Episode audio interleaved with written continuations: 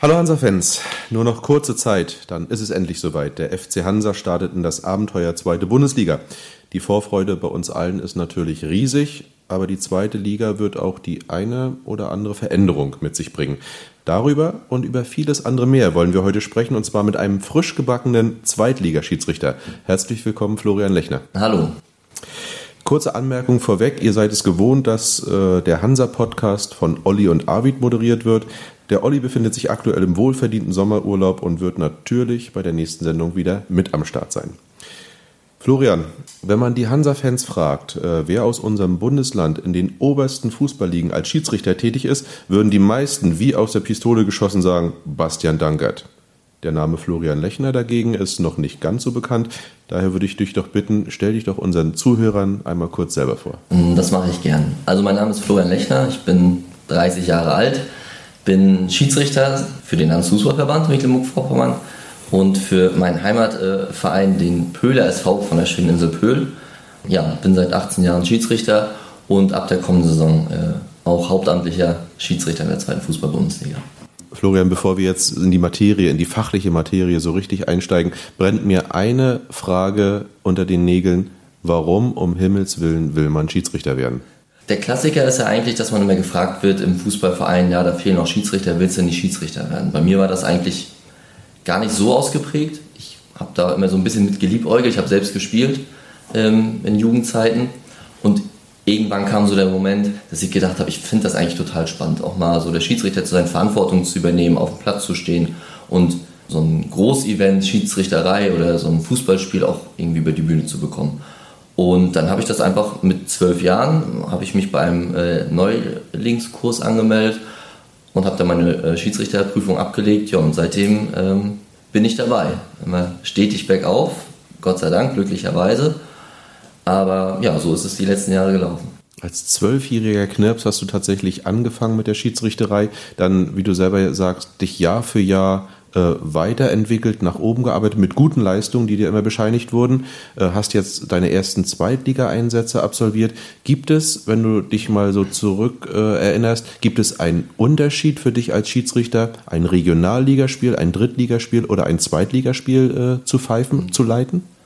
Ich glaube, es gibt immer wieder Unterschiede, wenn man in eine neue Liga kommt. Das geht den Fußballspielern wie dem, wie dem Schiedsrichtergespann genauso.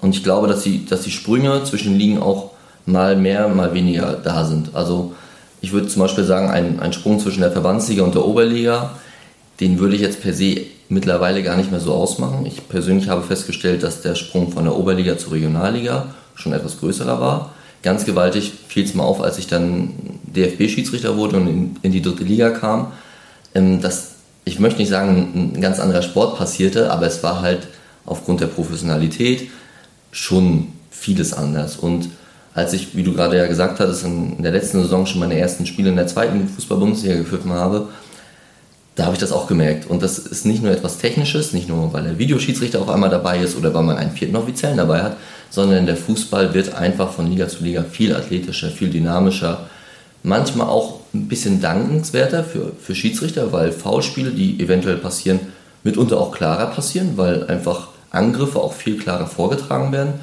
aber dennoch sind die Unterschiede von Liga zu Liga, je weiter man nach oben geht, schon deutlich.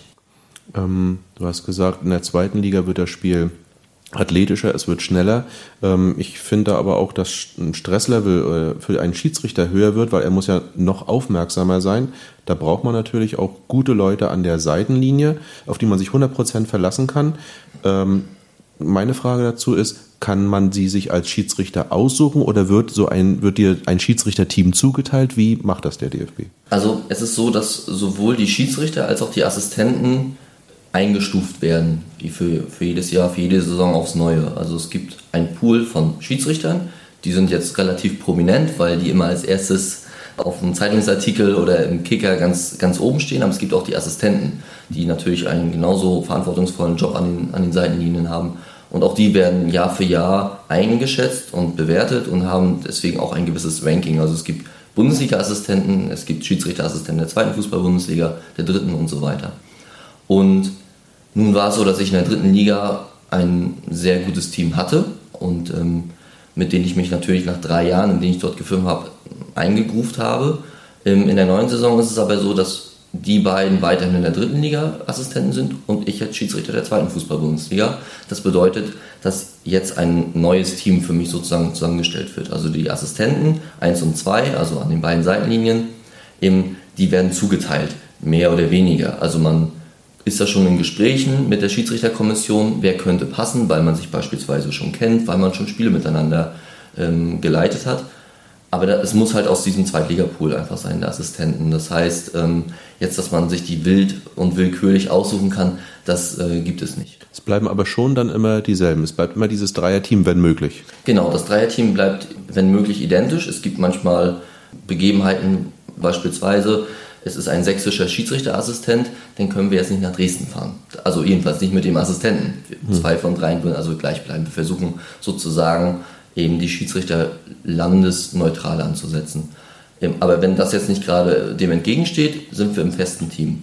Die dazukommen, das ist einmal der vierte Offizielle, also der Mann zwischen den Trainerbänken, der dort für, für Ruhe sorgt und äh, die beiden Videoassistenten, also der Videoassistent als solches und sein wiederum sein Assistent, die in Köln-Deutsch sitzen, die werden auch jedes Spiel aufs Neue, je nach Verfügbarkeit, ähm, zugewiesen. Ähm, du hast eben schon angedeutet, in der zweiten Bundesliga gibt es jetzt zusätzliche Hilfsmittel.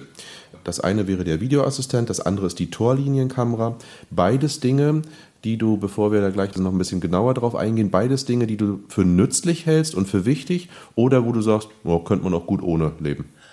Also gehen wir mal einen Schritt zurück. Also in der zweiten Liga ist es so, dass wir dort nur den Videoassistenten haben und in der Bundesliga den Videoassistenten und die Torlinientechnologie. Mhm.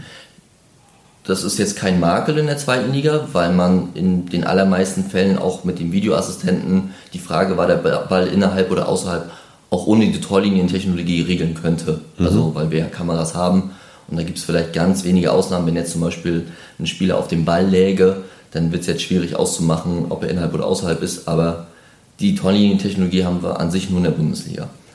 Im, gleichwohl in der zweiten Fußball-Bundesliga haben wir den Videoassistenten und ich persönlich habe jetzt die Erfahrung auch letzte Saison gemacht, in der einen Woche in der dritten Liga unterwegs zu sein und in der nächsten Woche in der zweiten Fußball-Bundesliga. Einmal ohne Videoassistenten, einmal mit Videoassistenten. Und ich persönlich, und ich glaube, da spreche ich auch für alle anderen Schiedsrichter der ersten und zweiten Liga, die mit dem Videoassistenten jetzt arbeiten, für uns ist es eine große Hilfe. Es ist ein Auffangnetz, würde ich sagen. Du gehst mit weniger Druck in ein Spiel rein einfach, weil du weißt, das machen alle Schiedsrichter. Wir, wir versuchen das Spiel nach bestem Wissen und Gewissen zu leiten. Und trotzdem ist es so, dass man Sachen einfach falsch bewertet oder gar nicht erst sieht. Und die Gewissheit, in, am nächsten Montag nach dem Spieltag nicht in der Zeitung einen Konterfei von einem zu sehen mit zwei Tomaten auf den Augen und ähm, sich wochenlang irgendwie anzuhören, dass man ja gar nichts sieht ähm, und mit dieser Schmach nicht mehr leben zu müssen. Sowas gab es ja vor der Torlinie-Technologie und vor dem Videoassistenten ähm, dass Schiedsrichter, ich würde schon sagen, verunglimpft wurden, auch medial. Ob zu Recht oder zu Unrecht, das sei jetzt mal dahingestellt. Aber zu wissen, dass das jetzt nicht mehr passieren kann, weil wir die ganz großen Fehlentscheidungen einfach ausmerzen können, das macht einen schon ein Stück weit entspannter, auf jeden Fall. Hm. Nur sind wir Hansa-Fans mit dem Videoassistenten noch nicht äh, besonders in Berührung gekommen. Ähm, erzähl uns doch mal, wie funktioniert denn nun genau der Videoassistent? Du hast zum Beispiel eben gesagt, es gibt zwei Videoschiedsrichter. Mhm. Ich dachte, bisher sitzt nur einer da. Ja, also wir haben, also vielleicht um die Frage als erstes mal, also wir sind dann sozusagen ein Team aus sechs Schiedsrichtern und mhm. Assistenten. Ähm, vier davon sind im Stadion, wie wir gerade gesagt haben, die beiden mit der, mit der Fahne in der Hand und einer zwischen den Trainerbänken, der die Auswechselvorgänge überwacht und auch die Trainerbänke überwacht. Und dann sind noch zwei äh, Schiedsrichter in, in Köln-Deutz im, im, im Videocenter. Und da ist es auch so eine gewisse Rollenverteilung. Es gibt dort einen hauptverantwortlichen Videoassistenten, der also sozusagen in erster Linie auch Kontakt aufnimmt mit äh, dem Hauptschiedsrichter in, im jeweiligen Stadion.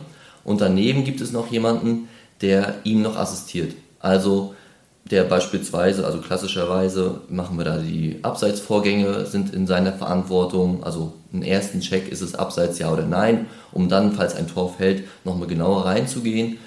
Falls der Videoassistent selbst eine Situation checken muss, weil möglicherweise ein Strafstoß vorlag, der nicht gepfiffen wurde oder andersrum, oder beispielsweise ein, eine rote Karte gegeben wurde oder nicht gegeben wurde, was überprüft werden muss, ob das korrekt ist da läuft ja manchmal das Spiel ja auch weiter. Also es gibt beispielsweise ein Foulspiel, das wurde im schlimmsten Fall jetzt gar nicht erst gepfiffen und der Videoassistent muss jetzt gucken, nicht nur hätte man das pfeifen müssen, das ist gar nicht so unsere Frage, sondern ist es eine mögliche rote Karte?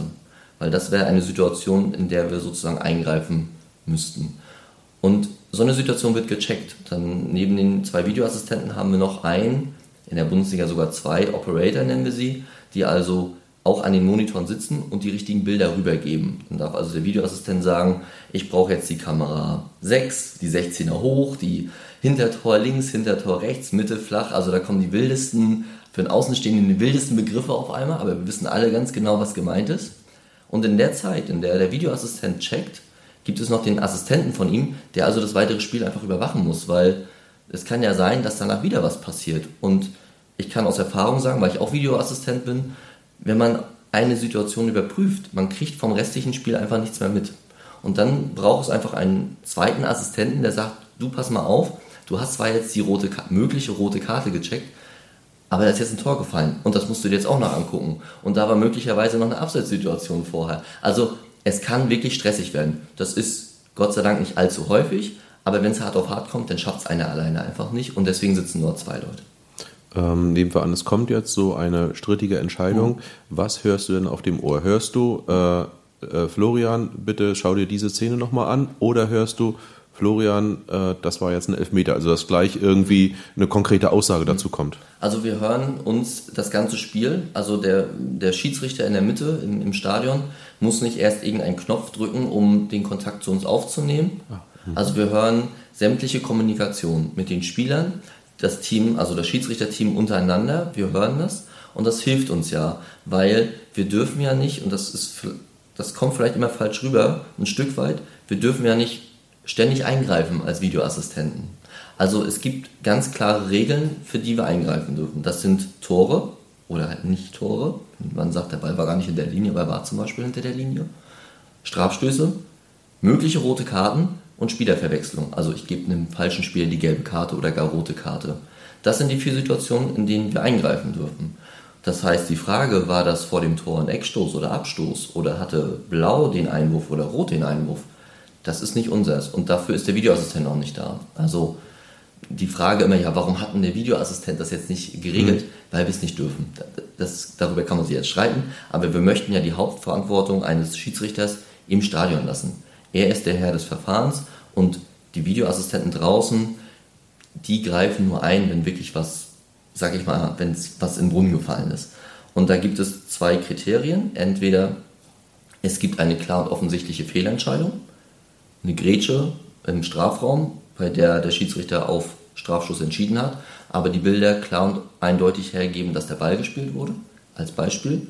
Oder andersherum, dass ein wesentlicher Vorgang einfach nicht wahrgenommen wurde. Ein Tritt beispielsweise oder ein Schlag ins Gesicht und keiner hat es gesehen.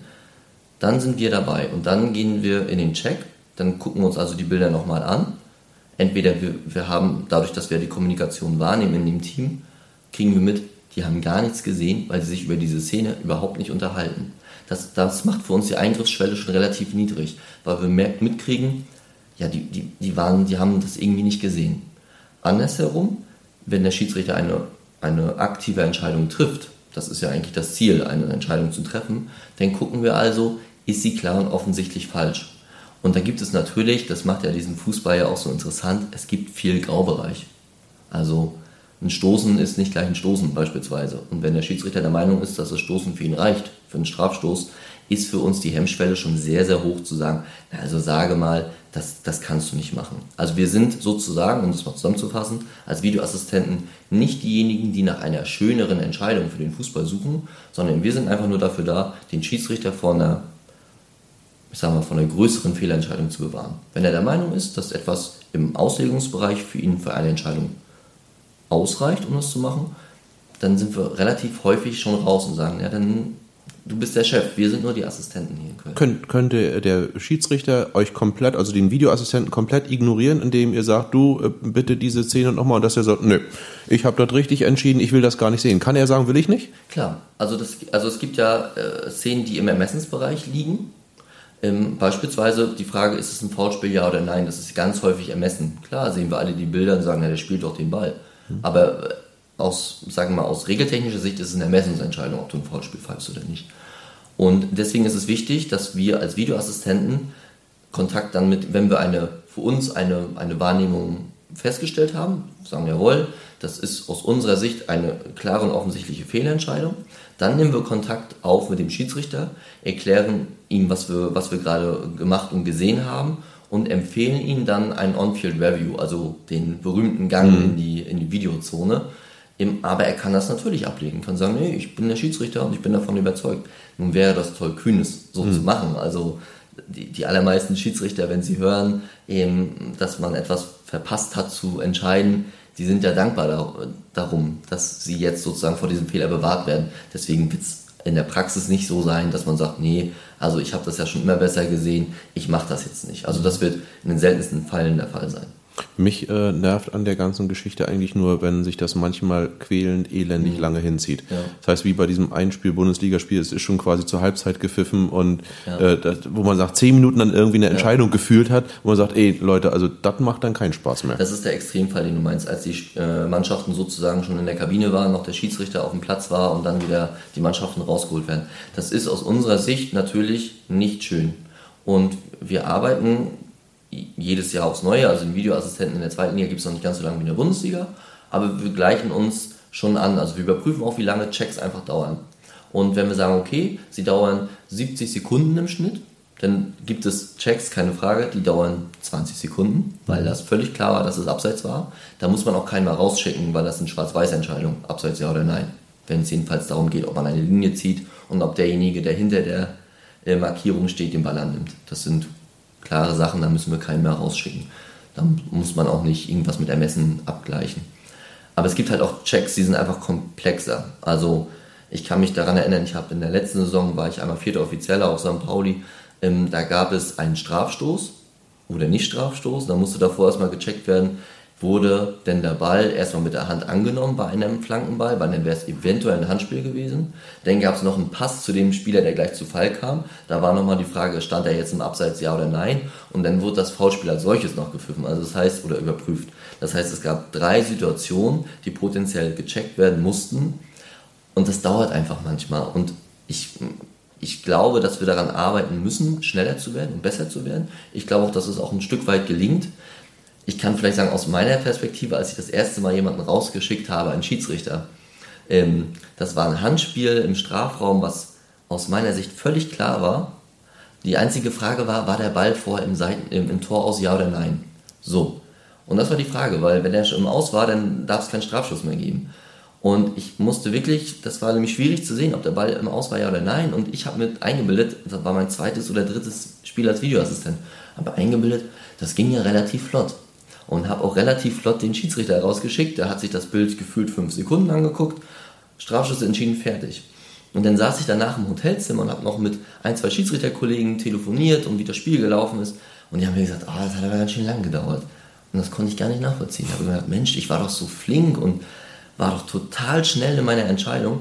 Und dann habe ich mir das nochmal angeguckt in der Zusammenfassung und dachte, mein lieber Scholli, das hat doch bestimmt gerade eine Minute oder 90 Sekunden gedauert. Und das ist natürlich, wenn das Spiel nicht läuft, eine Ewigkeit. Das muss man ganz klar sagen. Und da kann ich auch jeden verstehen, der sagt, jawohl, also das muss ein bisschen schneller gehen. Also keine Frage, das ist, ist nicht attraktiv genug, mhm. keine Frage. Äh, zu dieser Strafstoßsituation auf St. Pauli wäre für mich relativ einfach gewesen. Ist der Strafstoß hey. für die Gastmannschaft? Wäre es einer gewesen? Ist er für die Heimmannschaft dort? Wäre es keiner. Ne? Ja, also ich habe das schon, als ich angesetzt habe, habe ich schon gedacht, da hätte ich die Heimmannschaft nennen müssen. Ja, Gut. Okay. Äh, die vergangene Saison äh, war ja eine komische Saison, Corona-bedingt, größtenteils ohne Zuschauer. Ähm, wie ist das eigentlich so für den Schiedsrichter, vor leeren Rängen zu pfeifen? Ja, das war am Anfang schon ungewöhnlich. Also, weil das kannte man einfach gar nicht. Also, so gar kein Zuschauer. Wir reden ja nicht mal darüber, dass nur 100 Zuschauer auf einem Dorfplatz sind, sondern gar, gar keiner. Also gar keiner, der dich, der irgendeinen Spieler motiviert oder der eine der dich bei, als Schiedsrichter bei einer Entscheidung ausfällt, sondern es ist einfach Ruhe. Und das war schon ungewöhnlich. Und ich hatte das Gefühl, dass die ersten zwei, drei Spieltage alle Beteiligten erstmal damit kämpfen mussten, zurechtkommen mussten, nicht mehr angefeuert zu werden oder sich daran, daran aufzuziehen, auch dass Zuschauer da sind und auch einen beklatschen, wenn man ein Tor schießt oder wenn man eine, eine tolle Abwehraktion hat. Aber das hat sich relativ schnell gelegt und ich bin manchmal erstaunt, wie leider, wie normal das geworden ist. Das ist nicht schön, ohne Zuschauer zu pfeifen, weil das, das ist ja so die Würze bei so einem Fußballspiel, ja. Also das macht das ja erst aus, dass man im Stadion ist. Ähm, aber das war schon irgendwann normal. Das wurde mir dann deutlich, als wir in der vergangenen Saison die ersten Spiele wieder mit Zuschauern gepfiffen haben oder gespielt haben, je nachdem, aus welcher Perspektive man jetzt guckt. Und dass auf einmal 2.000, 3.000 Zuschauer schon ausgereicht haben, Spiele einfach anzustacheln, was man früher so gedacht hätte, ja, wo sind denn mal in der dritten Liga, wo waren denn 2.000, 3.000 Zuschauer? Würde ich mal sagen, vor zwei, drei Jahren in Lotte oder so. Ja, ne? also, Wiesbaden immer ja, generell. Oder Wiesbaden, ne? da sagt man, ja, sind da, ist auch schön, dass sie da sind. Aber es hat gereicht. Ich, mein, gleich der erste Spieltag, da war ich in, in Zwickau gegen Unterhaching, da waren vielleicht 3000 Zuschauer. Und da waren alle Spieler wie ausgewechselt. Man hat das gemerkt, das macht auf einmal wieder das mit einem. Insofern bin ich gespannt, wie das jetzt in der kommenden Saison auch werden wird, wenn wieder Zuschauer hoffentlich, aber so sieht es ja momentan aus, zugelassen werden. Das wird sich auch wieder alles neu rütteln müssen. Im positiven Sinne, wir warten alle darauf, dass jetzt wieder Zuschauer kommen, weil wie gesagt, ohne macht es nur halb so viel Spaß, keine Frage. Also da sind wir uns beide äh, total einig. Ja. Zuschauer müssen zurück ins Stadion. Äh, aber wenn die Fans jetzt wieder im Stadion sind, dann werden die Schiris wieder bedeutend äh, mehr im Fokus stehen. Sie werden es schwerer haben. Sie werden es uns Fans nie zu 100 Prozent recht machen können. Wir werden meckern, was das Zeug hält. Und ganz ehrlich, es tut mir leid, das jetzt hier auch dir sagen zu müssen. Ich kann mich nicht immer zurückhalten. Ich, äh, ich, ich dann raste ich einfach aus und kann dann immer nur wieder hinterher sagen, also deinen Job möchte ich nicht machen. Ich glaube, das gehört auch ein Stück weit dazu. Also ähm, der Ton macht ja die Musik, keine Frage. Aber ich meine, dass man sich an so einem Spiel nun mal aufzieht und dass da Emotionen dazu gehören. Also sowohl auf dem Platz als auch, als auch auf den Zuschauerrängen. Ich finde, das gehört ja irgendwie dazu. Also dafür geht man ein Stück weit auch raus. Und es ist ja auch nicht so als Schiedsrichter, dass man sich dann auf einmal sagt, ja, wo kommen denn jetzt die Emotionen her? Also wenn ich den dritten Strafschuss nicht gepfiffen habe und sei da auch noch so unberechtigt gewesen, dass ich, also sei die Entscheidung noch so richtig, das ist doch klar, dass sich da so eine, so eine Fangemeinschaft oder auch Spieler, dass sie sich daran aufziehen und das gehört ja auch dazu und das ist ja auch ein bisschen die Herausforderung als Schiedsrichter, auch mit diesem, mit diesem Großevent dann auch zurecht zu werden. Bist du eigentlich noch nervös, wenn du äh, den Rasen betrittst, wenn du ein Spiel anpfeifst oder äh, ist das in, inzwischen Routine oder kann das nie Routine werden? Ich glaube nicht. Ich glaube, wenn es Routine ist, dann, dann sollte man besser aufhören. Meine Einstellung, dass man nicht mehr den Puls 20 Schläge über normal hat, weil man jetzt äh, sich akklimatisiert hat in der Spielklasse. Das glaube ich schon, auch gestandene Schiedsrichter, äh, denen wird das so gehen, aber den, auch den gestandenen Schiedsrichtern, mir auch, äh, geht es so, wenn die Stadionmusik angeht, wenn man auf den Platz geht, wenn man weiß, jawohl, jetzt geht's los, da ist, dann, dann ist man voller positiver Energie, voller Adrenalin und dann möchte man genauso wie Spieler auch, dass es losgeht. Und das ist immer was Besonderes. Und da ist es auch egal, ob man in der, ich glaube, in der ersten Liga oder in der zehnten Liga losgeht. Wenn das Spiel anfängt, dann, dann ist Hochspannung dafür. Dafür trainiert man unter der Woche, da bereitet man sich drauf vor, da, da kämpft man für und das ist immer wieder was Besonderes, jedes Wochen aufs Neue. Theoretischer Fall. HSV äh, gegen Werder Bremen. Florian Lechner wird als Schiedsrichter angesetzt.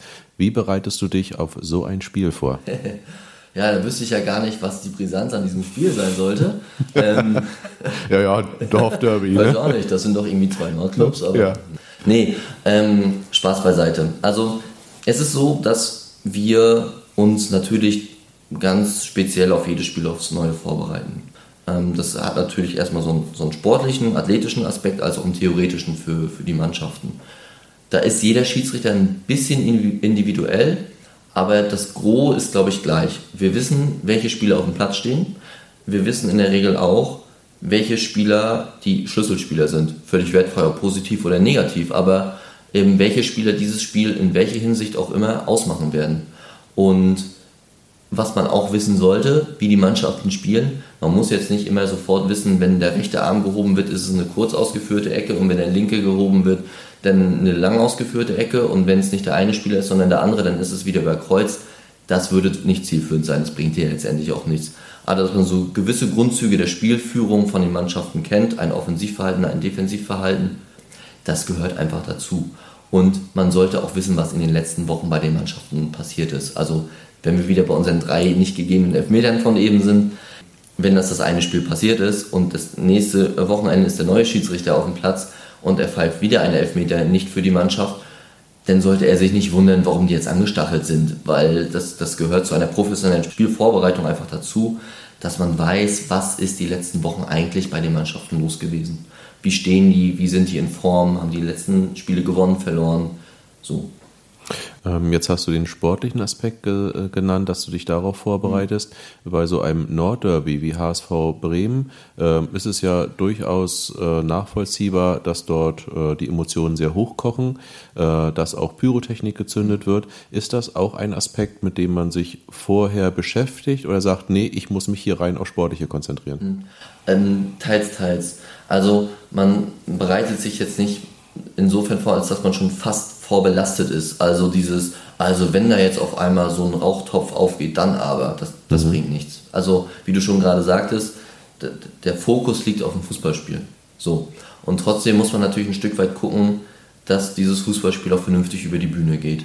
Und na klar, dann, da gehört das vielleicht auch dazu, Pyrotechnik beispielsweise, aber auch ganz andere Gegebenheiten. Also dass es zum Beispiel zu Ausschreitungen zwischen Fans gibt. Also es muss ja nicht immer gleich was brennen. Es kann ja auch mhm. sowas sein oder dass ein Polizeieinsatz passieren muss oder irgendwas, also drumherum. Es gibt immer die Einsatzleitung bei jedem Fußballspiel. Wenn das Spiel eine besondere Brisanz hat, dann äh, schließen wir uns vor dem Spiel auch nochmal mit der Polizei kurz. Dann geht man kurz noch ein paar Szenarien durch. Also was macht man, wenn dies oder jenes passiert? Wer ist meine Kontaktperson neben dem Fußballplatz oder direkt in den Katakomben? Dass man sozusagen vorbereitet ist, falls was passiert, aber dass man jetzt die ganze Zeit äh, auf dem Fußballplatz steht und denkt, oh, hoffentlich passiert hier nichts, äh, das wäre nicht zielführend und das macht auch niemand. Also in erster Linie ist es auf dem Fußballplatz und ehrlicherweise fühlt man sich als Fußballspieler, egal ob der Heim- oder Gastmannschaft, als auch aus Schiedsrichtersicht in erster Linie auch erstmal sicher. Also selbst bei solchen Spielen. Also ich weiß, mhm. auch mal beim hamburgischen Stadtderby war ich mal vierter Offizieller und ich muss nicht sagen, dass mir das irgendwann mal dass ich mich unsicher gefühlt hätte oder dass ich gedacht habe, boah, was machen wir denn jetzt hier, wenn oder so. Und da hat auch genügend gebrannt. Dann ist das so, das gehört dazu und dann muss man sich einfach auseinandersetzen und sagen, naja, geht das jetzt noch oder muss man beispielsweise in die Kabine oder muss man erstmal abwarten, dass jetzt wieder die Lager geschlichtet werden? Äh, zum äh, sicheren Gefühl gehört ja auch die richtige Ausrüstung, wenn du den Platz betriffst, betrittst.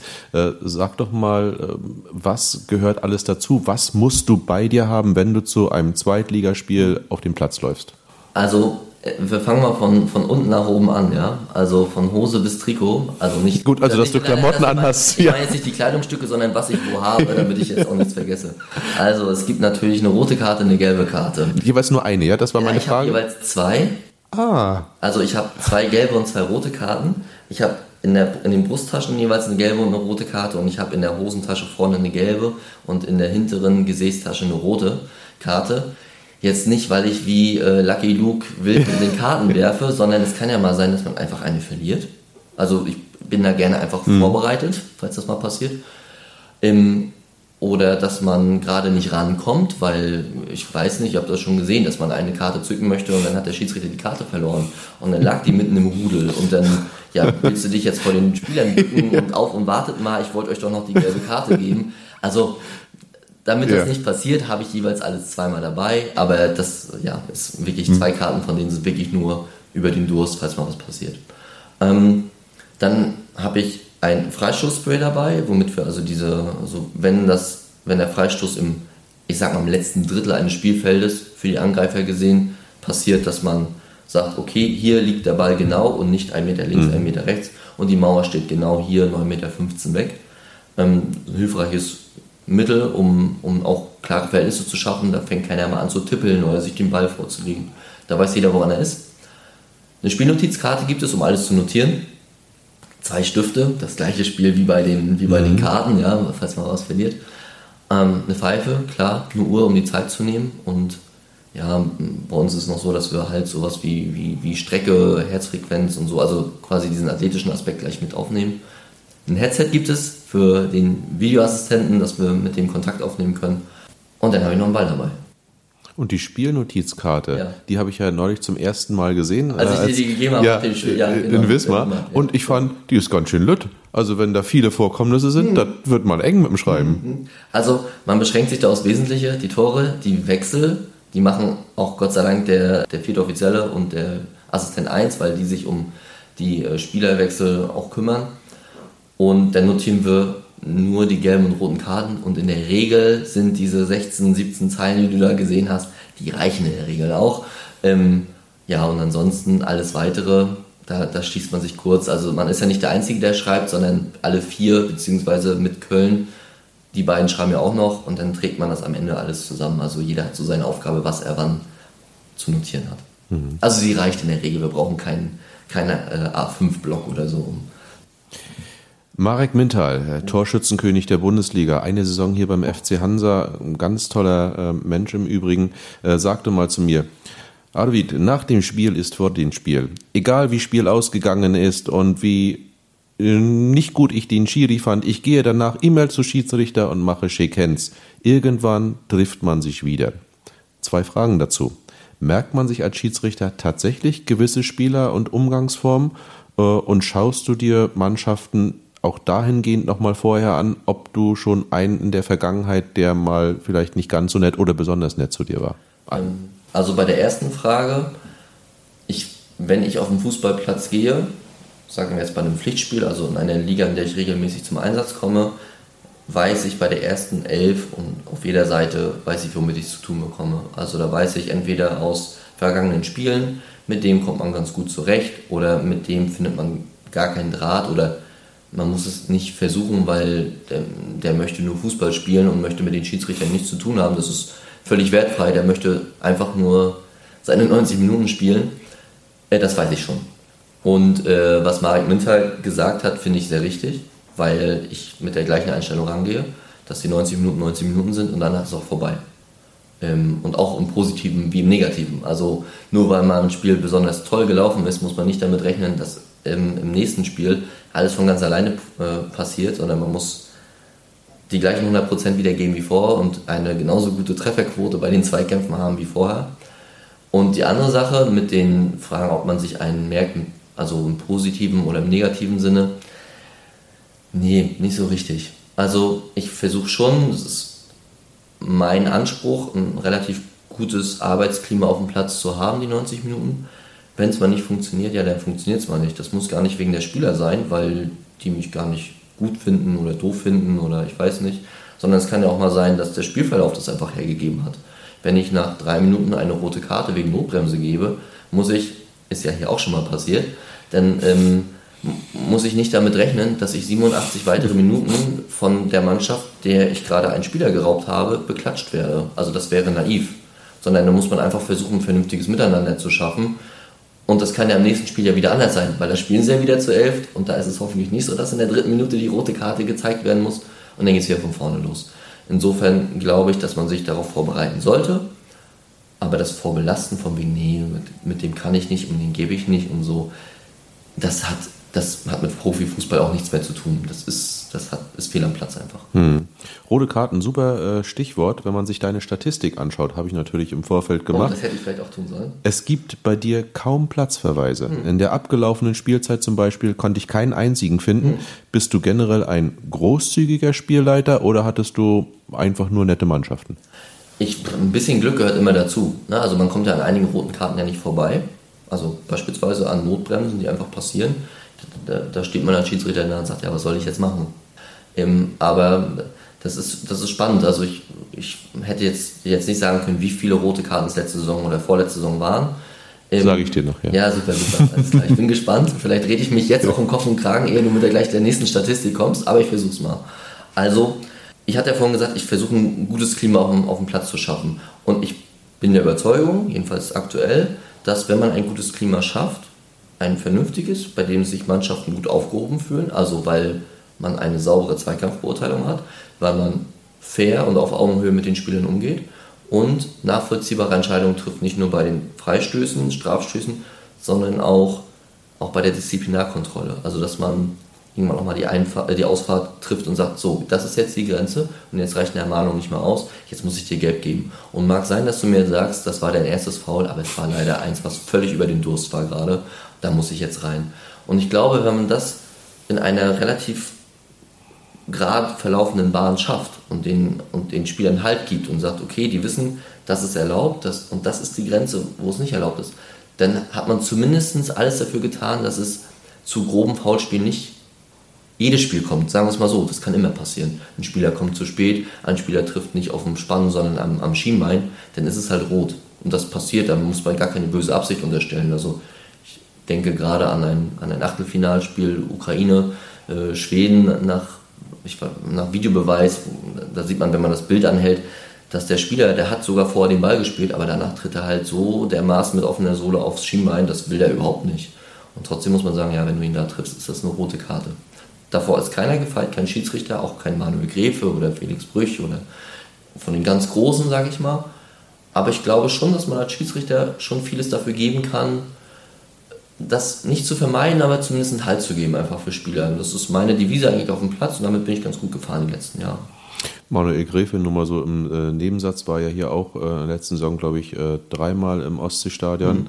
Mhm. Äh, die letzten beiden Male haben die Fans, äh, und wir sind durchaus sehr kritisch, äh, tatsächlich lobende Worte für einen Manuel Gräfe gefunden, weil die gesagt haben, das war ja mal geile Spielleitung, weil man hat bei ihm tatsächlich so eine Linie gesehen, aber auch eine Aura. Mhm. Da wusstest du genau als Spieler, mit dem brauchst du nicht diskutieren. Mhm. Wir fangen das erst gar nicht mhm. an. Ne? Ja. Ari van Lent hat es dann probiert, der hat mal gleich einen rübergekriegt, der, der Trainer dann. Ja. Aber ansonsten, das war schon eine coole Aura. Ich kann mich dran erinnern. Ja, ja, war, ist eine Art von Qualität. Ähm, Gelbe Karten, äh, hast du gesagt, zückst du natürlich auch, ganz klar. Äh, ich habe mal das Spiel mit den meisten gelben Karten mhm. bei dir äh, gesehen. Es war neun, Letzte ist jetzt Saison auch nicht so. Magdeburg? Tatsächlich, ja. Magdeburg gegen Lautern. Ja. Aber da ging es natürlich auch um was, ne? Da ging es ans Eingemachte, beide damals gegen den, das war das Abstiegskrimi-Finale. Mhm. Und da weiß man natürlich, hier musst du wahrscheinlich mhm. häufiger mal eingreifen. Das ist so. Also ich hatte in dem Spiel, klar, am Ende waren es neun und da wenn du dann vom Platz runtergehst und dann deine Spielnotizkarte siehst und die sieht voller aus als sonst, dann ist das so. Und das ist natürlich nicht schön, neun gelbe Karten zu geben. Andersherum, du hast es ja gerade gesagt, das Spiel war spitz auf Knopf, also ich kann mich daran entsinnen, deswegen wusste ich auch sofort, welches mhm. Spiel das war, weil es ging los, das war wirklich für beide Mannschaften ging es um deren Existenz im Profifußball und gleich nach zwei, drei Minuten gab es schon die erste kleine Rudelbildung. Da haben wir schon im Team gesagt, okay, Vorsicht an der Bahnsteigkante. Also nicht überraschen lassen, wenn es hier gleich wieder passiert. Und dann greift man irgendwann zu, dann ist nach 20 Minuten, 25 Minuten passiert es wieder und dann muss auch dein Mann stehen und dann hast du da die ersten beiden gelben Karten und sagen so, das ist jetzt die Grenze, da haben wir es wieder. Und dann waren auch, das waren aber alles auch Einzelvergehen. Und dann ist es auch schön, dass du, obwohl du neun gelbe Karten gehst, gibst, gehst du vom Platz und alle sagen, das war okay, das war gut, wir haben uns gut aufgehoben gefühlt, das war sauber gepfiffen, keine Fehlentscheidung im gravierenden Sinne, die jetzt irgendwie über den Spielstand auch irgendwie eine Auswirkung hätten. Und dann ist man doch froh, weil so eine gewisse Drucksituation ist ja schon als Schiedsrichter, wenn du einfach weißt, okay, du bist jetzt nicht für deren ganzen Saison verantwortlich. Es hat immer Gründe, warum man unten oder oben steht. Da kann man nicht sagen, der Schiedsrichter ist immer schuld. Aber wenn du es zum Ende der Saison zuläuft und man so die letzten Spiele hat, und da möchte man einfach keine gravierenden Fehlentscheidungen machen. Das ist einfach so. Und Mhm. Auf der anderen Seite, das Gegenbeispiel, also in der Statistik gibt es auch ein Spiel, in dem ich gar keine gelbe Karte gegeben habe. Das war Lübeck, Zwickau gegen Lübeck. Das war damals auch Abstiegsspiel. Oh. Da ging es auch mal so rum. Und ich weiß gar nicht warum. Also damit haben wir auch gerechnet, oh, das geht heute. Du hast die vergessen, die gelben Karten. Gott sei Dank nicht. Ich habe ja davon mehrere dabei, ja. wie wir gelernt haben heute. Aber ähm, nee, das hat es dann, das dann auch nicht gebraucht die fühlten sich auch so irgendwie und die waren anständig miteinander. Nicht, dass Magdeburg und Kaiserslautern keine anständig war, aber da hat es es einfach für, für, für die Moderation einfach nicht gebraucht. Es gab, mhm. Ich habe irgendwann so gemerkt, wir sind jetzt so in der 70., 75. Minute und da habe ich mal so zurückgedacht, gab es eigentlich heute schon mal so ein richtig böses Foulspiel? Nee, gab es irgendwie nicht. Und dann weißt du auch oder hast ein Gefühl für, also wenn heute kein klares taktisches Foul mehr passiert oder kein übles Foul, dann brauchst du die auch nicht mehr und dann moderierst du das so weg. Das ist ungewöhnlich, aber es gibt halt so mhm. und solche Ausschläge. Ja. Du hast äh, in den letzten Saisons, ich habe die mal jetzt mal die letzten drei Saisons, mhm. nur einmal glatt rot gezeigt. Mhm. Äh, erinnerst du dich noch, ja. äh, wann und wo das war? Ja, Glattrot war bei Unterhaching gegen Hallische FC. Nach 25 Minuten war ein Samstag, war ein Sportschauspiel. Und ähm, das war ein langer Ball nach einem Freistoß über, über das, das ganze Spielfeld. Und dann war es ein, der mit Dreierkette gespielt. Und dann hat er beim Spieler, beim Stürmer, der eigentlich durch war, einfach zugepackt und ihn zu Fall gebracht mit einem Trikotzug, war kurz vor der Box. Und habe ich rot gegeben. Und so klar wie das in dem Spiel für mich war, dass ich den erst nach 25 Minuten rauswerfe, war das, als ich das in der Sportschau, ich wusste, dass es ein Sportschauspiel mhm. war. Ich saß im, im, im, Auto zum, zum Flughafen äh, von Unterhaching und habe das dann auf meinem, auf meinem äh, iPad gesehen. Und als ich das gesehen dachte, puh, oh Gott, oh Gott, oh Gott. Also das war dann, das war dann nicht mehr ganz so, nicht mehr ganz Ach, so gut. Da, da, da, ärgerst du dich dann, ja, wenn ja, du das. Das war jetzt nicht komplett falsch. Also mhm. das war jetzt keine, das war keine Szene, wo du sagst, wie kommt man denn da auf Rot? Mhm. Das war es auf gar keinen Fall. Aber so aus spieltaktischer Sicht, so du hast 25 Minuten, das ist ja noch eine ganz lange Strecke zu gehen. Und dann gibst du für, für so einen langen Ball dann Rot. Und ich dachte wirklich, der ist komplett alleine durch. Und dann haben sie so eine Hintertorkamera auf einmal rausgeholt bei der Sportschau. Und da lief dann noch so fünf bis zehn Meter noch ein zweiter Verteidiger mit, bei dem man wirklich hätte auch sagen können, äh, der hätte noch eingreifen können. Und das ist mir nicht so klar gewesen in dem Spiel, äh, in der Situation. Ich habe auch relativ schnell und auch klar entschieden. Und als ich das dann gesehen habe, da habe ich dann irgendwann, als ich ihn mal wieder getroffen habe, habe mir auch entschuldigt. Also er wusste auch sofort, nee, nee also ja. das weiß Respekt, ich, also. Ja, weiß ich gar nicht. Ich, Muss man ja nicht machen. Marek, das ist Marek Mintal, ne? man sieht mhm. sich ja immer wieder. Also dieses, das, ich möchte vernünftig von denen behandelt werden, von den Spielern, mhm. und ich möchte sie deswegen auch vernünftig behandeln. Das ist ja wie so im Wald rein und rausrufen. Und wenn ich doch weiß, dass ich da einen Fehler gemacht habe, ich kann ihn ja nicht ändern. Also der hat dann seine ein, zwei Spiele Sperre bekommen, das ist obligatorisch, da kann ich gar mhm. nichts machen, das ist Sportgerichtsbarkeit, also dann kann ich gar nichts drehen. Aber als ich ihn wieder getroffen habe, habe ich ihm gesagt, dass ich das nochmal gesehen habe und dass mir das schon leid tut und ich einfach versuche, das ist dann so der vielleicht lustige Aspekt, mhm. wenn das heute nochmal passiert, versuche ich es anders zu machen. Darauf ist man jetzt nicht gefeit, ja. das dann doch wieder gleich zu machen, aber ähm, ich finde, es gehört einfach zum guten Miteinander dazu, dass man das einfach auch zugibt. Also, ja. Gibt es, äh, außer dass du dir selber solche Szenen anguckst, äh, auch nach jedem Spiel eine interne Auswertung mhm. über deine Leistung und ja. die von deinen Assistenten? Ja, also alle Spiele werden so ab der Oberliga, Regionalliga werden beobachtet von Schiedsrichtern und dann kriegen sie Noten. So, und dann gibt es, das war früher überall so, jetzt ist es in der, in der, in der Oberliga und Regionalliga so, dann gibt es einen Notendurchschnitt, dann gibt es so ein Ranking, so nach, ne, also wer hat, die, mhm. hat den höchsten und niedrigsten Notendurchschnitt. Und in der ersten bis dritten Liga ist das ein bisschen anders, weil wir dann nicht mehr so klar benotet werden, sondern es gibt äh, ein Coaching, also sozusagen ein, ein Herausarbeiten in ganz, ganz vielen Kategorien. Wir haben einen, einen langen Beobachtungspunkt mit 70 Kategorien. Da geht es darum, wie zeige ich eine gelbe Karte, sind die gelben Karten an sich richtig, wie ist mein Stellungsspiel, meine Zweikampfbeurteilung, habe ich Handspiele richtig gemacht, Vorteilsan, also ganz, ganz viele äh, Kategorien, die werden skaliert.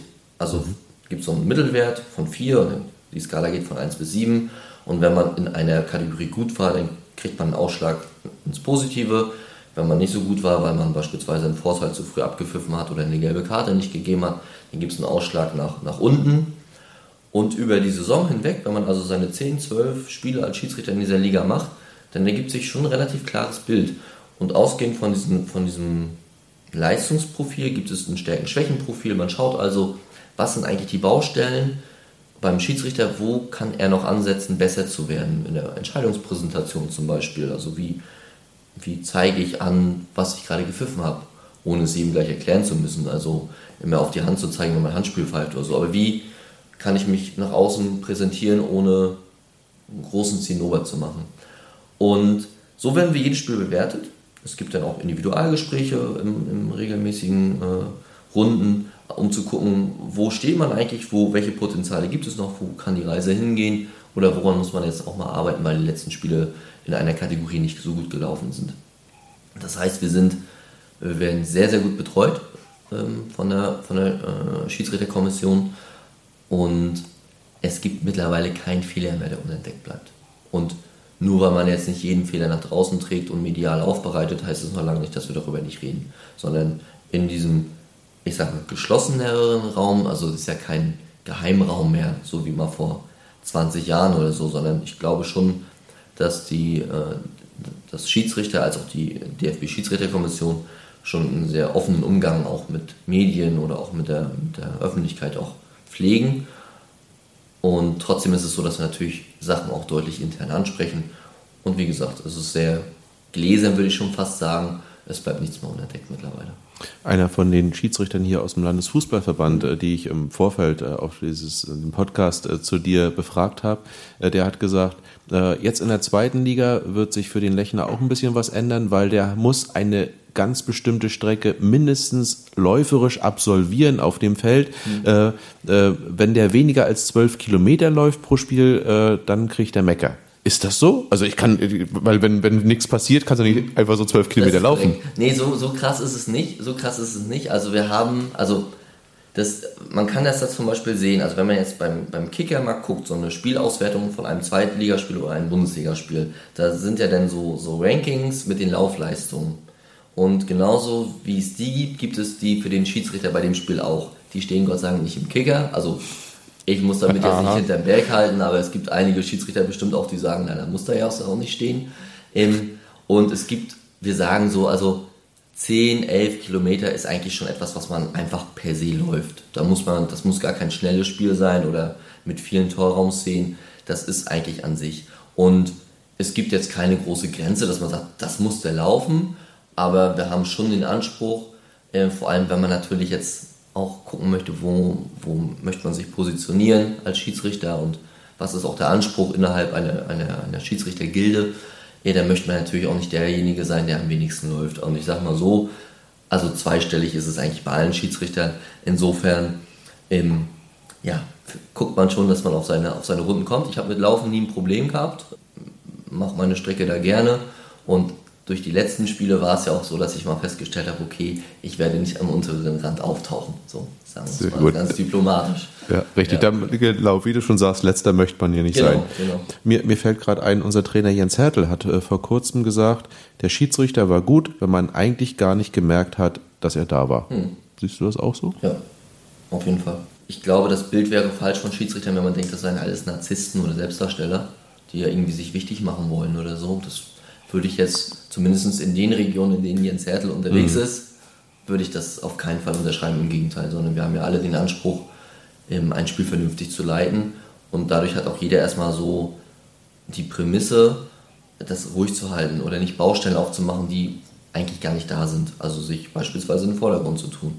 Jedenfalls ist das mein Anspruch. Das funktioniert nicht immer, weil es einfach ein, ein, ein Spiel manchmal auch Entscheidungen verlangt, die unpopulär sind. Aber nichtsdestotrotz äh, stimme ich Jens Hertel absolut überein, indem man sagt, also das Schönste, nicht nur für den Trainer, sondern auch für den Schiedsrichter ist es, wenn man von einem Platz geht und am Sonntagvormittag weiß schon gar keiner mehr, wer Samstag eigentlich der Schiedsrichter war. Mhm. Ähm, manchmal ist ja ein Schiedsrichter wirklich nicht da. Ähm, 19. November 2011, das Spiel Köln gegen Mainz äh, wurde abgesagt, weil Baba Grafati den hohen Leistungsdruck äh, nicht mehr ausgehalten hat. Ist das für dich, ist das für euch so eine Art warnendes Beispiel, dass ihr auf euch Acht geben müsst mhm. und werdet ihr auch mental, psychologisch betreut, damit solche Vorfälle zukünftig nicht mehr vorkommen? Also erstmal glaube ich, dass das was unabhängig von der Schiedsrichterei was gesamtgesellschaftliches ist. Also das sollte nicht nur warnendes Beispiel für Schiedsrichter sein, sondern für jeden, der in einer Leistungsgesellschaft einen Platz hat und für jeden, der drumherum steht. Einfach und auch mal ein bisschen aufeinander Acht zu geben. Und das ist vielleicht nicht immer einfach, keine Frage, aber trotzdem glaube ich, würde es uns gut zu Gesicht stehen, dass jeder auch mal nach links und rechts guckt. Ich glaube, dass sich danach sehr, sehr viel getan hat. Ich kann das aus jedenfalls aus Schiedsrichtersicht sagen.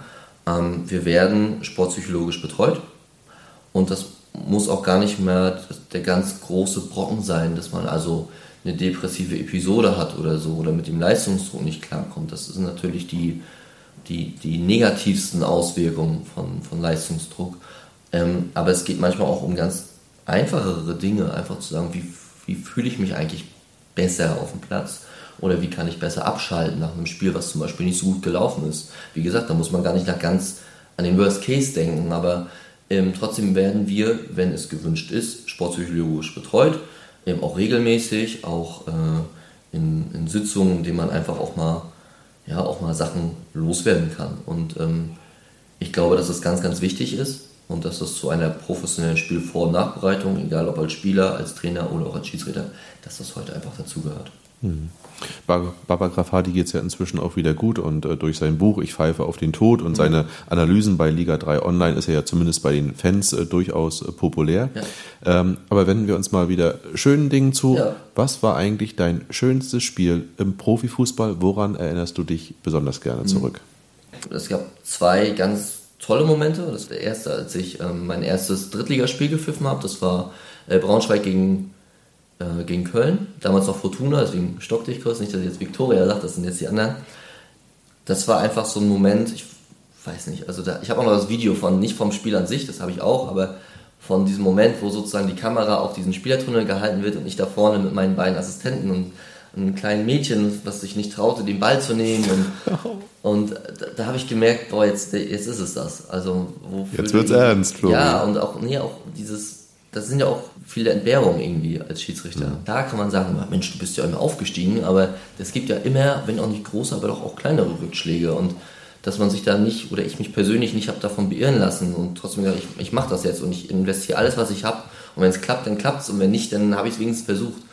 Und als ich dann da stand und auf den Platz gegangen bin, das war so ein Moment, wo ich gedacht, boah, das ist jetzt, das ist jetzt echt Profifußball. Und ja, und dann war ich auch noch ein bisschen in meinem eigenen Film, so die ersten Minuten. Da musste mich auch mein Assistent bei der ersten gelben Karte ein bisschen so abholen. Irgendwie, und er rief, ich wollte schon gelb geben und der, dann habe ich ja gedacht, ah, war das überhaupt faul? Und dann rief der Gott sei Dank über das du willst doch gelb geben, jetzt gib gelb. Und dann dachte ich, ach ja, hier, ich habe ja noch einen Job hier, ich muss ja auch noch ein Spiel pfeifen. Und, ähm, und dann war ich dabei und dann lief das. Und es lief wie geschnitten Brot auf einmal dieses Spiel. Und, ähm, die Braunschweiger Fans würden sagen, es lief scheiße, weil ja, sie weil haben verloren. Lief, weil die einfach nicht gut dabei waren. Es lief nur zu zwei, ja, und ähm, aber trotzdem ging das gut über die Bühne und ähm, dann, gut, dann ist natürlich auch schön, wenn man so merkt, okay, man kommt in dieser Liga einfach an und auch der Stil kommt an. Das ist ja manchmal so eine Wundertüte. Also was in der dritten Liga funktioniert hat, kann nicht in der zweiten Liga funktionieren, nicht, nicht automatisch. Und nicht in der vierten Liga, nicht was in der dritten Liga. Und, aber dass das funktioniert hat, so über die Spiele hinaus, das war dann doch irgendwie ein gutes Gefühl. Und dann muss man ja fairerweise sagen, dass in der dritten Liga es ja so ist, dass das aus Schiedsrichtersicht, manchmal auch aus Spielersicht, eine Talenteliga ist. Das bedeutet, die wenigsten Schiedsrichter in der dritten Liga bleiben 10, 15 Jahre in der dritten Liga, sondern man bekommt ein gewisses Zeitfenster, in dem man relativ jung ist, um zu zeigen, man könnte jetzt auch höhere Spiele, höherklassige Spiele pfeifen. Wenn das jetzt aber nicht der Fall ist, dann wird man halt wieder irgendwann rausgenommen und dann kriegen andere Leute die Chance. Das ist wie so ein Schaufenster, wo man also ein paar Jahre drin ist. Und dann guckt man einfach, was sind die Potenziale und geht es noch weiter? Kann man, traut man dem das zu oder nicht? So.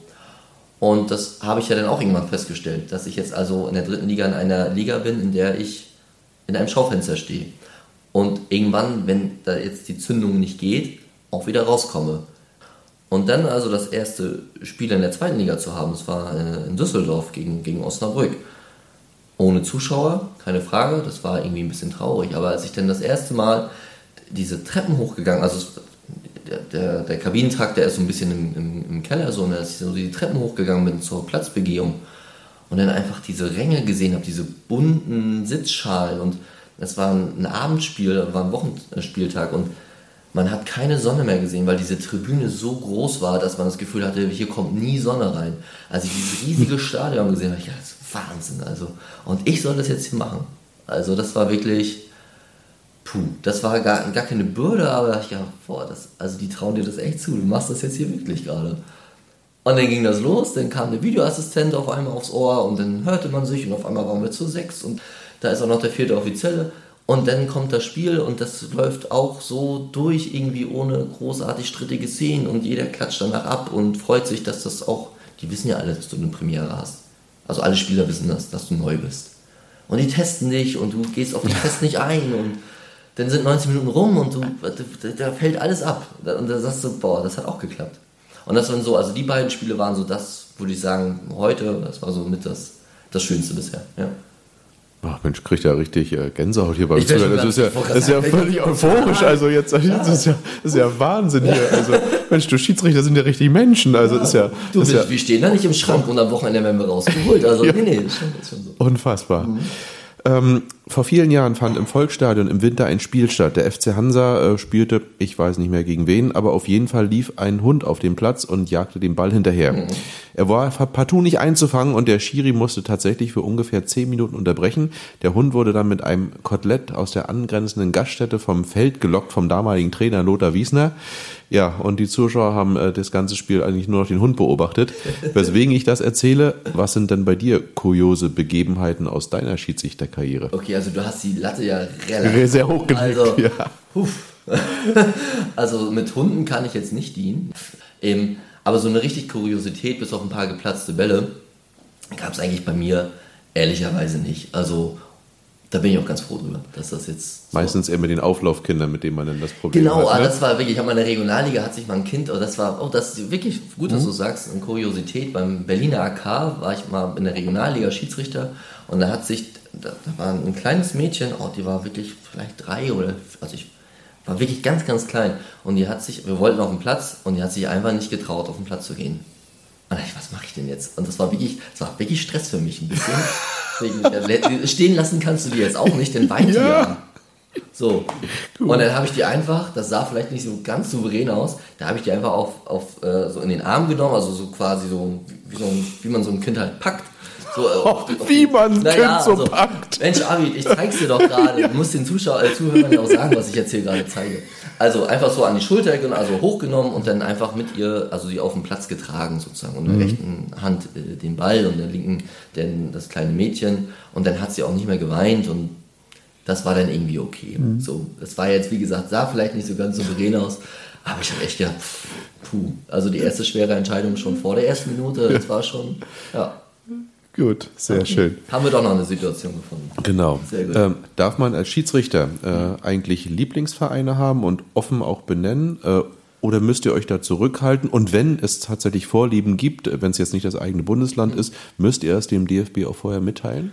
Ähm, also klar, wir haben Landesneutralität. Das mhm. bedeutet mhm. also, dass abgesehen von Corona letztes Jahr und davor die halbe Saison haben wir das ein bisschen aufgeweicht, einfach aus Gründen der Hygiene und der mhm. Pandemiegründe dass wir sagen, okay, die Schiedsrichter sollten jetzt nicht mehr 800 Kilometer durch die Republik reisen, also lasst sie auch mal 100 Kilometer, wenn es auch das gleiche Bundesland ist, ja, dann ist es so. Mhm. Da hat man so ein bisschen das aufgeweicht. Aber ansonsten gibt es eine Landesneutralität.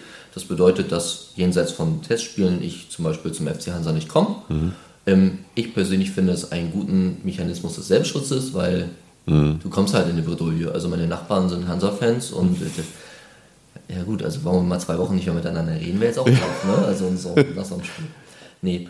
Ähm, das heißt, da geht der äh, DFB per se schon davon aus, dass wir also, mhm. ja, was heißt vorlieben, aber dass wir da zumindest Sympathien hegen, einfach mhm. aus Lokalpatriotismus. Deswegen werden wir da nicht angesetzt. Und darüber hinaus, ja, also ich höre immer so in der, in der, in der Schiedsrichtergemeinschaft, dass man einfach sagt, Mensch, die spielen aber einen tollen Ball. So, also wenn RB Leipzig da spielt, dass man sagt, boah, die haben aber momentan eine gute Mannschaft beispielsweise oder mhm. bei Bayern München oder auch in der zweiten Liga, dass man sagt, boah, also was hier, was die Bochumer letzte Saison gemacht haben, das war aber schon sehr effizient.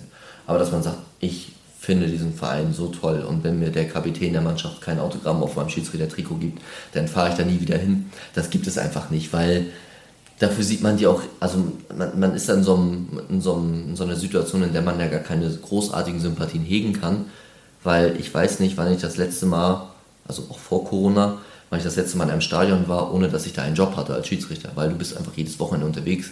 Du kannst gar nicht dich in ein Stadion setzen und sagen, jawohl, heute gucke ich mir mal meine Lieblingsmannschaft an, weil du ja zur selben Zeit ja irgendwo anders in der Republik gerade bist. Das heißt, das ist sozusagen äh, so dieser kleine Umstand, man kommt gar nicht in die Situation, großartige Fanfreundschaften mhm. so zu hegen. Mhm. Aber sollte es das geben, beispielsweise, dass man irgendwie Mitglied bei einem Verein ist, mhm. das geben wir schon an. Also wenn ich jetzt Fanclub von, ich weiß nicht, irgendeiner Bundesliga-Mannschaft bin, dann gebe ich das an und dann werde ich da auch nicht angesetzt. Das mhm. machen wir schon, klar. Okay, weil die Fans der gegnerischen Mannschaft würden genau das rausfinden. Total, und total. Dann wärst du Mode. Also so töricht sollte man nicht sein, dass man sagt, oh, weiß ich auch gar nicht, wie die darauf kommen. naja, klar. Ist klar. Ja. Ähm, du hast Hansa jetzt in der aktuellen Vorbereitung zweimal gepfiffen, äh, mhm. äh, Anker Wismar und äh, Berliner AK. Ja. Ähm, du kennst ja nun die zweite Liga auch ein bisschen. Äh, Würdest du sagen, dass der FC Hansa mit dieser Truppe, die du jetzt zweimal gesehen hast, eine Chance hat, die Klasse zu halten? Oder ist die spielerische Qualität da doch noch ein paar Schuhe zu groß für uns? ich glaube, dass man in den letzten Jahren, Spieljahren gesehen hat, dass die Aufsteiger, die aus der dritten Liga in die zweite hochkommen, viel dabei haben müssen, um darin zu bestehen.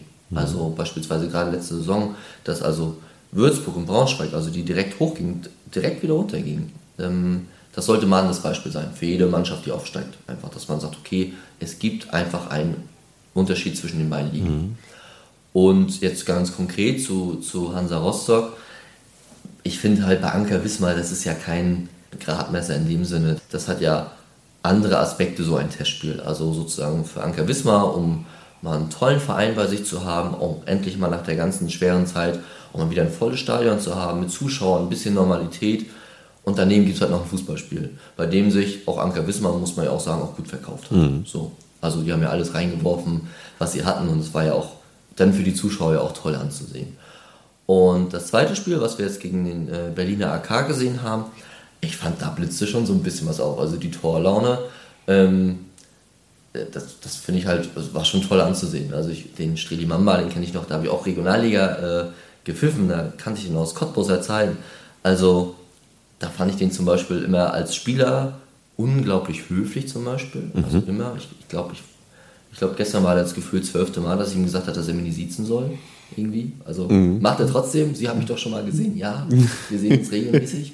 ähm, und was der auch gezeigt hat zum Teil, das war schon toll. Also einfach ganz unabhängig davon, ob man jetzt Sympathien für eine Mannschaft trägt, aber dass man sieht, okay, der weiß, wo die Kiste steht. Mhm. So, und da sagt man auch als Schiedsrichter, man ist ja auch Fan des Sports, jawohl, das hat er gut gemacht. Und dann muss man einfach sehen, wie sich das jetzt entwickelt. Kann ja natürlich auch eine Stärke sein, wenn man einen, einen Kern einer Mannschaft einfach behält, dass sie mhm. eingespielt sind, dass man nicht einfach bei Adam und Eva anfängt. Insofern muss man sehen, was, äh, was die Liga bringt. Und ähm, dann ist ja jetzt noch so ein Unsicherheitsfaktor einfach äh, die Zuschauer, die wieder ins Stadion kommen. Wie fähig ist eine, eine, eine Fankultur sozusagen, eine Mannschaft auch nach vorne zu treiben und vielleicht die Prozent, die vielleicht noch entweder äh, bei den Spielern oder vielleicht beim Fitnessgrad oder beim, also ganz unabhängig von Hansa mhm. jetzt, einfach fehlen, einfach nach vorne zu peitschen und die letzten Prozente noch rauszukitzeln, weil die Mannschaft sagt, jawohl, die Fans sind hinter uns und jetzt geben wir nochmal mehr als das, was wir eigentlich haben. Also ich bin der Überzeugung, Hansa wird mit dem Abstieg nichts zu tun haben und die Liga auf jeden Fall halten. Äh, das ist zumindest das Ziel für die kommende Saison. Welche Ziele hat Florian Lechner für die kommende Saison mhm. oder generell? Ich habe immer gesagt, wenn man mich gefragt hat, wo pfeifst du, dann habe ich immer gesagt, ich bin Drittliga-Schiedsrichter und Zweitliga-Praktikant. Ähm, ich bin jetzt froh, nicht mehr Zweitliga-Praktikant zu sein, sondern Schiedsrichter der zweiten Fußball-Bundesliga. Das sage ich auch gerne. Und da ist es jetzt als erstes immer das Ziel, so wie bei der Mannschaft auch, erstmal zu gucken, wo steht man hier eigentlich? Wie kommen wir miteinander zurecht? Und das ist auch mein Ziel, einfach jetzt zu gucken, ist das sozusagen, was ich praktikantenweise letzte Saison als auch in der dritten Liga fest, was ich da gemacht habe, von meiner Zweikampfbeurteilung, von meinem Spielverständnis, komme ich damit dauerhaft einfach im Lizenzfußball, das ist er ja jetzt, komme ich damit zurecht. So, und das ist das, das allererste Ziel. Und äh, da hoffe ich einfach, dass ich, so wie in den letzten, äh, letzten Jahren auch, am Ende sage, jawohl, das funktioniert. Und das wäre wär, äh, wär ein schönes Gefühl am Ende der Saison. Ja. Das sind äh, schöne Schlussworte. Dafür wünsche ich dir schon mal viel Erfolg äh, an dieser Stelle. Vielen Dank, dass du dir so ausführlich und umfänglich Zeit für unsere Fans ja, genommen hast. Ich verspreche dir, dass ich die Entscheidung der Unparteiischen in der kommenden Saison im Ostseestadion ein bisschen wohlwollender hier äh, zur Kenntnis nehmen werde.